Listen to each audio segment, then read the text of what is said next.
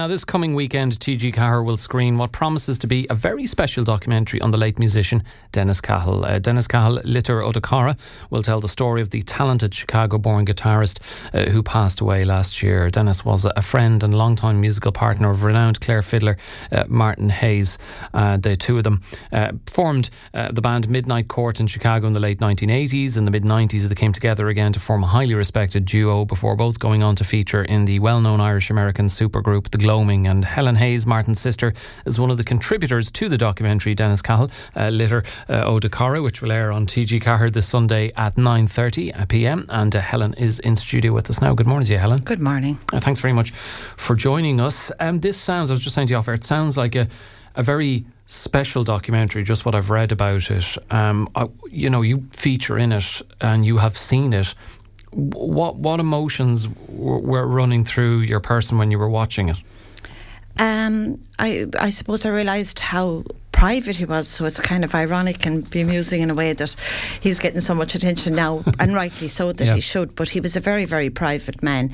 Um, I would describe him as uh, a very kind and gentle soul, and uh, that comes across in, in the documentary very strongly.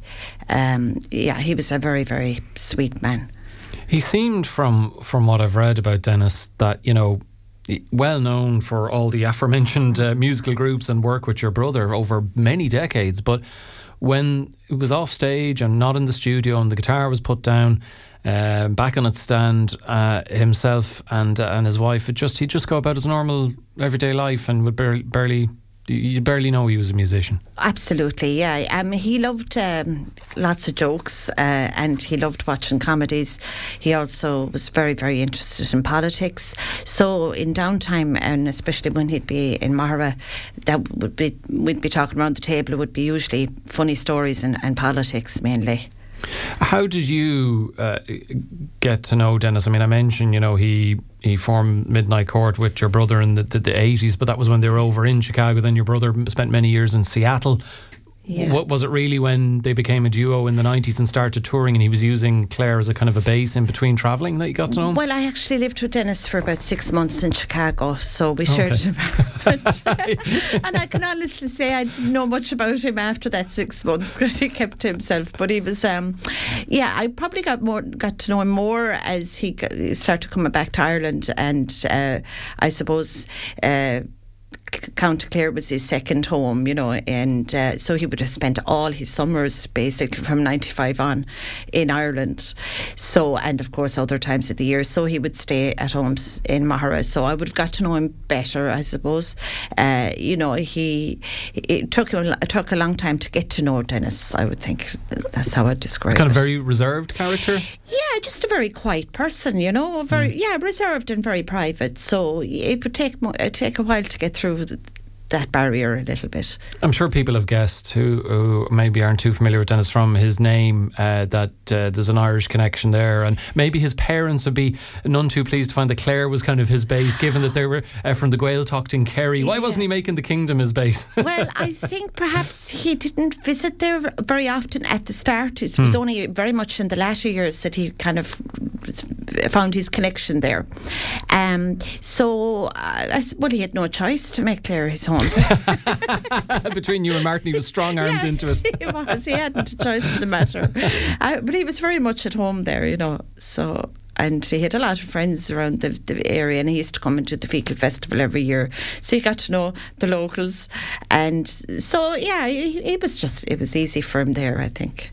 I think it was in particular when, you know, himself and Martin branched out themselves that things really took off them. They became so well respected. How how did your brother and, and Dennis handle that? A, a cri- you know, critical acclaim and large audiences. I was saying to you um, off air, you know, I, I, I did. I was lucky enough to see them once. They played Glore in two thousand seven, and the place was absolutely jammers. It's just a brilliant gig, but How did they take all of that? Well, I think um, I think they, you know, they were delighted that it was a success, but I mean, it was still a hard slog in that regard. But I, I think it was always about the the concert, the performance. So they, that was what they gauged their success from. Well, each night, every night was a new night, every night was a new challenge. And so for me, I know that when we'd be coming back after a gig or whatever, it would always be about the gig. It wasn't about where they were or, you know, what accolades yeah. they had received, really. I mean, it was a bonus.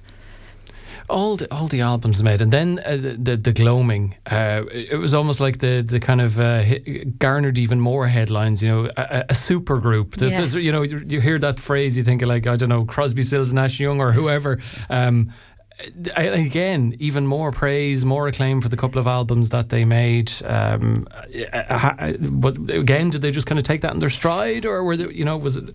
Were they a bit taken aback by how much it was um, received? I, I don't think they were.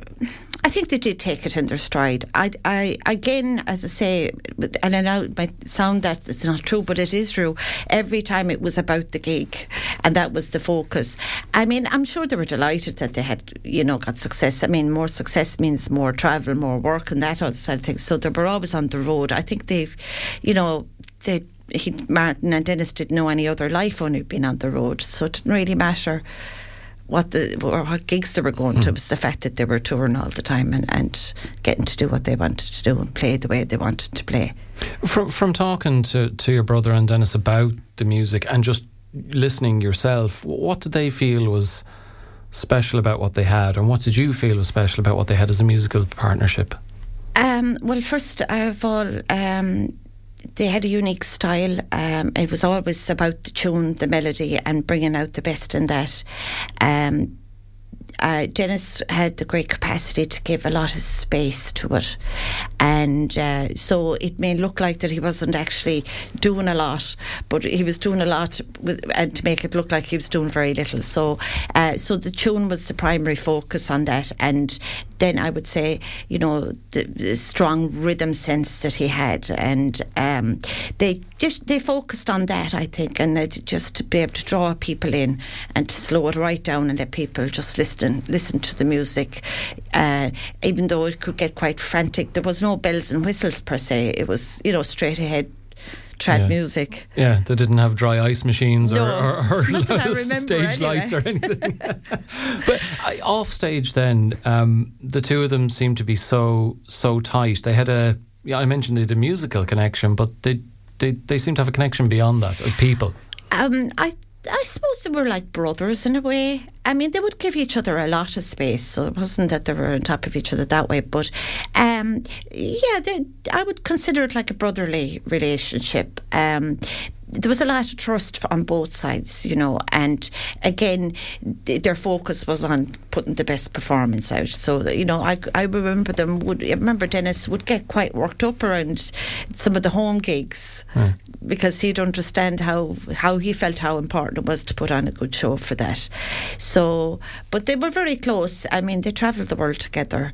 Uh, it was a huge loss. It was a loss to all the family, but particularly and obviously to his wife and, and to, to Cliona, but uh, also to Martin. It was a partnership that had lasted a long time. Did it, was it something that you had all been aware of for some time, or did it come suddenly? That well, the, news? the decline ha- was happening over, I suppose, over a probably a two-year period, and because um, he was so young, he was, he six, was just sixty-eight when he yeah when he, he was, and looked young and was young in his way, but um, yeah, you see, it wasn't. It was kind of in just at the end of COVID, so there, we had no music for about a year and a half or more. So from that point of view, it had kind of faded, you know, it had faded away a little bit. Yeah. And so from that point, we didn't really know how bad, I didn't know how bad he was per se. But um, yeah, it, it, it probably two-year decline really. How, yeah, you don't have to go into too much detail, but how how is your brother t- and you taking the loss of someone you've known for so long, for, you know, the bones of forty years, and your brother played with him for so long as well, to to, to have that space t- gone, you know, the person gone in your life? Well, I mean, I suppose it's like any um, pro- grief process. You just go through it as you go through it and how you find it. I mean, the thing about this is that you have great memories, uh, great experiences, and thankfully I was able to go to a lot of the gigs, and, and um, so I've experienced that, and so to me I'm full of gratitude for that. Mm. And um, you know, he has a legacy there. And this, this documentary is a very fitting legacy to him as well.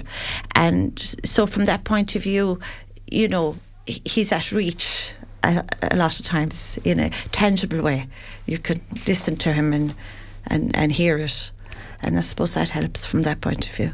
I, I'm kind of guessing from what you've, the, the sense you've given us of Dennis, that... Um, he's not someone who would uh, take to having documentaries made about his life. That's so funny. He'd be so the last person to watch he, it. He never spoke on stage. If he did, it was just usually to, usually to crack a very quick joke.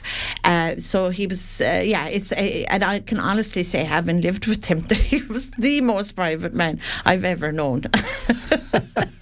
So maybe when, when he stayed in Clare and Mahara, did that, did that really suit him? Just a, a quiet, a quiet life, you know, tip around, uh, play the guitar, yeah. And pizza. Quiet. Yes, I think he quite enjoyed the isolation. Now, I think he was a bit freaked out by the isolation at the same point, because he was in the middle of what he would consider nowhere, and he was a city boy. Yeah. But um, I think he became he more accustomed to it, and it was a great place for him to play his music uh, uninterrupted.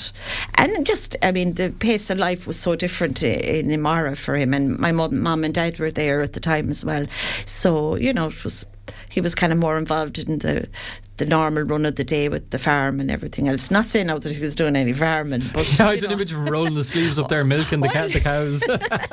no, no, that was no. He was definitely a city boy from that point of view. Yeah.